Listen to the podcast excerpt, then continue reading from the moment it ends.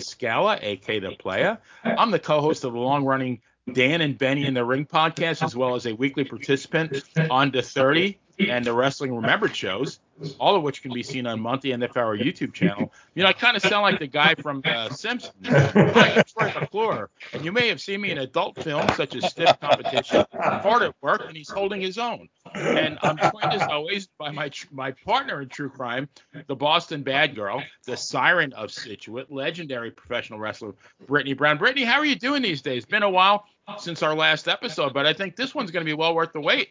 Absolutely. I'm doing great. Thank you for asking. And I'm so happy we're doing this one. And we have Yes. some great speakers and guests on here Yes, that I'm absolutely. really looking forward to talking to.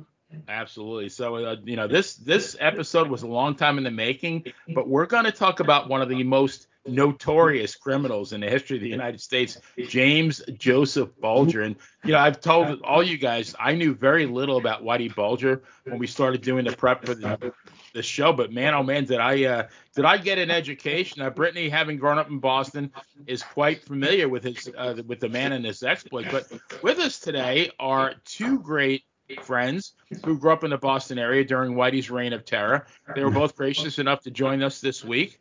Uh, first, my fellow contestant from Death 30 and a member, a panel member from our Friday night Wrestling Remembered show, the president of Thursday night, uh, Mr. Phil DeCesare. Phil, thanks for joining us.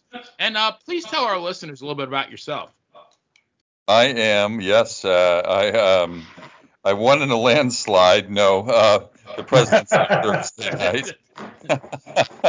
it was more. Right. I, I abandoned my old country and moved into this new country. But uh, yeah, um, you know, it, it's wonderful. Um, it's great to be with you guys, first of all. You're great broadcasters. You're so knowledgeable on such a, a variety of subjects. So it's just a pleasure interacting and, and picking your brain and learning and just and bringing these great things to the table. You know, I've got so much in my head about Whitey Bulger. I just have to get it out somewhere. So, and to the Boston Bad Girl, it was it's a pleasure to meet you and already enjoyed chatting with you. So this is going Oh, to be fun. thank you. You too. Yeah. And we're also joined by my brother from another mother, Joe What a Day Lowry. Joe is the host of What a Day in Centerville at 7 p.m. Central Standard Time every Wednesday night. And Joe's also a fellow contestant on the 30 and the host of Wrestling Remembered. And if that ain't enough for you, Joe and I are also co-hosts of the uh, Line Drive Baseball podcast. Joe, how are you doing? And, and, and tell our listeners a little bit about What a Day Joe. Well, everybody, uh, my name is Joe What a Day Lowry. Every day is a what a day, and uh, you pretty much summed up my resume right there. I mean, between Monty and the Pharaoh and everything going on here in Centerville, it's uh, been kind of busy. Um, lots of stuff going on here. But as soon as I heard that you host True Crime with the lovely Brittany Brown, and you were going to cover Whitey Bulger, I had to jump in because you know he was a fixture uh, in the Quincy and Boston area back in the day. So I'm, I'm glad to be here. I'm glad to get this thing going. So looking forward to it. We are glad to have you. So, guys, intros out of the way. Let's get into this. Uh, Bad Girl, why don't you give our listeners a little bit of a backstory on uh, Mr. Bulger? Oh, I would love to. So, James Joseph Bulger Jr. was born on September 3rd, three days after me, but many years earlier, 1929, in Everett, Massachusetts, which is just right outside of Boston, to James Joseph Bulger Sr. and Jane Veronica Jean McCarthy. He was the second of six children. James Sr. was a longshoreman and a union laborer who lost his arm in an industrial accident as, and was limited in his future employment. As a result, the family was reduced to poverty, sadly. In 1938, when Whitey was nine, the family moved to subsidized housing South Boston, also known as Southie. This is where Whitey grew up. Now, Phil, can you give our listeners a brief geography lesson and tell everybody what Southie is, really? You know, I know I know a little bit about it, and I know that Joe is definitely the the expert. I'll say my little, and I know he wants to jump in. Um, it's interesting. It where um, Whitey grew up really was such an Irish enclave in these projects, and um, it seems that we've seen generations of poverty here. Um, it's located relatively close. It's near the ocean, which is very the Atlantic Ocean, which is very fitting because Whitey ended up being captured in California by the Pacific Ocean. But I think Whitey's universe really revolved around maybe one mile radius, and certainly tangentially a little more beyond. But John Connolly um, lived right near recently. One of his girlfriends lived.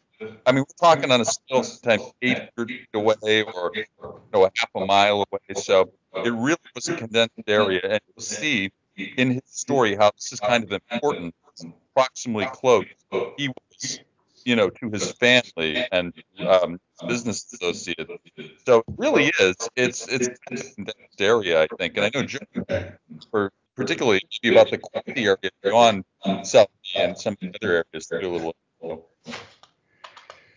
Yeah, um, well, South Boston, basically south of Boston and so forth. It is sandwiched between Quincy and Boston. I grew up in Quincy, which is eight miles south of Boston. Actually, I went to school at North Quincy High Whitey Bulger lived most of his life in Quincy um, at the condominiums there on Commander Shea Boulevard. I'm trying to remember the name of it. I, I keep forgetting because I think they switched hands since then. But uh, his yeah. playground was, you know, they called it the burial ground. That was uh, under the Neponset River Bridge, which is the bridge that, um, you know, they say one way in, one way out. That's the bridge that connects actually Quincy to Dorchester slash Boston slash Southie. Uh, the train goes over that way as well too. But uh, we'll come to find out later on that that bridge is pretty famous. Um, I, I, know, um, Benny, you watched Black Mass last night, and you know there was that that burial ground that they talk about, and that is in Quincy. Oh yeah, saw that. Um, yep. It's right on the river there. Um, I do recall coming back from my honeymoon in 2000, August of 2000. Uh, I used to work in the Marina Bay area, and the roads are blocked off because they started digging up bodies uh, they started finding out that that's where a lot of this stuff was, a lot of the secrets were kept. And um, the development projects, Boston wanted to start developing that area. Quincy wanted to start developing that area now. Um, as you know, it's a booming place now, but they had to start clearing that place out. And you know, timing's everything. And they started digging up, and they they found some stuff there. So, and I'm sure we'll capitalize on that later on. But Quincy, Boston, oh, yeah, it, go, it goes Quincy, Dorchester, Southie, Boston, all within eight miles of each other. Everybody knows each other. You know, it's just it's it's, it's a close knit community, that's for sure. Nice. So uh, Whitey had a couple of younger brothers, John and uh, William. Now they excelled in academics, but Whitey was drawn to life in the streets. Um, he actually received the nickname Whitey from the local police because of his hair color.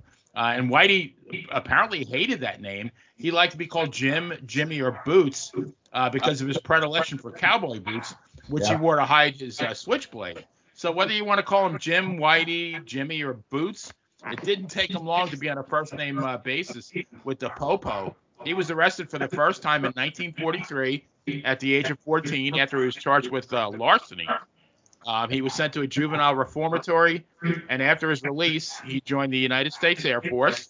Uh, he did receive an honorable discharge in 1952, but he did spend some time in military prison, uh, both for uh, assaults as well as going AWOL. And uh, he did return to Boston after his discharge. So Joe is going to take us through his early adult life as he started a 40 plus year criminal career, uh, culminating with him becoming the most wanted man in America. Now, I'm the most wanted man in America at the present time for entirely different reasons. That's on, that's on Thursday nights. right, exactly. yeah, uh, Whitey initially started tailgating, or as we like to call it, robbing delivery trucks um, after they picked up their merchandise from the pier. Now, from there, he went on to armed robbery, which led to his arrest in 1956. He got sent to Atlanta Penitentiary, where he was. Uh, this is where the story gets a little crazy because he volunteered, uh, volunteered to be included in an experiment as well as 18 other uh, inmates. Uh, was I think it was an FBI type or a government sponsor type thing where they experimented with LSD and psychedelic drugs over an 18 month period. Um, it was to, supposedly to find a cure for schizophrenia, while in reality the experiments were related to mind control. Um, one of the things um, that's funny is he was transferred to Alcatraz in 1959. And the reason he was transferred to Alcatraz is because they didn't have solitary confinement in Atlanta because he attempted to escape Atlanta prison so many times, they transferred him. Um, so of course, you know, he took up weightlifting when he got to Alcatraz and so forth. Now I did take a couple of notes on this, and believe it or not, let me just pull it up here. Uh, Bulger was transferred from Atlanta to Alcatraz because he attempted to escape prison so many times. Once Bulger was uh, did his term in Alcatraz in July of '62, it was only one month later that the Great Escape from Alcatraz happened, and he was a one-time close associate of Frank Morris, who was one of the prisoners that escaped Alcatraz. I just thought that was interesting. He leaves, he gets transferred from Atlanta for trying to break out too many times. He goes to Alcatraz, does his time, and is you know one month bef- after he leaves, the Great Escape happens.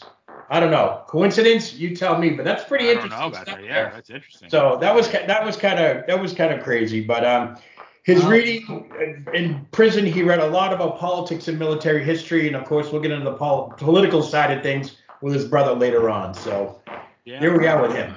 All right. That was great, Joe. So he was uh, eventually transferred to Leavenworth and then in 1963 to Lewisburg Federal Pen, where he was paroled in 1965. So after serving a total of nine years in prison, so so bad girl. He Joe said he took uh, correspondence courses in bookkeeping, so he got out and became a bookkeeper, right? No. Very close, my player. Very close. Uh, Bookmaker. A Uh, a little bit bookmaker different. and a loan shark, to be exact. He also became a member of the Killeens, and I think I'm saying that right, you guys. You are. Okay.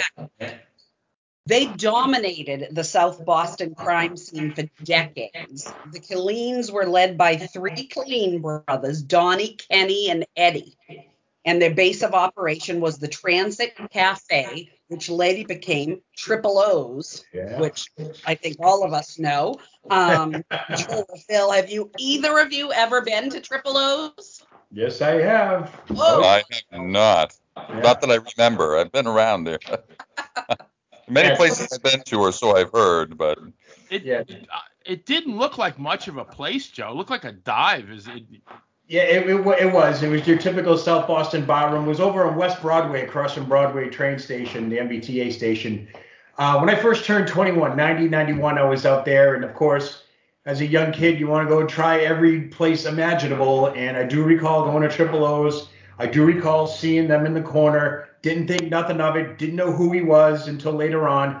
But my only memory of that place really was going there for last call, one, two in the morning, and two girls broke out in a beer bottle fight, and they got thrown out the back door. Um, so here I am, young 21 year old kid, and, and you know, looking at the situation, going, "Wow, this is kind of a neat place." But lo and behold, it became an historical site now. I think it's called the the Rack and Knife or something like that. It's a yuppie uh, bar now. They did it over the Knife and Fork restaurant, Knife and Bo- Box and Knife restaurant or something like that. But uh, um, that's yeah, Triple O's was not the place to hang out at, um, especially after 11 o'clock at night. wow. I- I'm Yeah. thinking of uh, when you said that. I was thinking of there was a uh, there was a bar fight on uh, WWE TV between Tony Gurria and Terry Funk yep, long time ago. I don't know why I thought of that. Of course, because you know we always think about wrestling, right? we certainly So- do.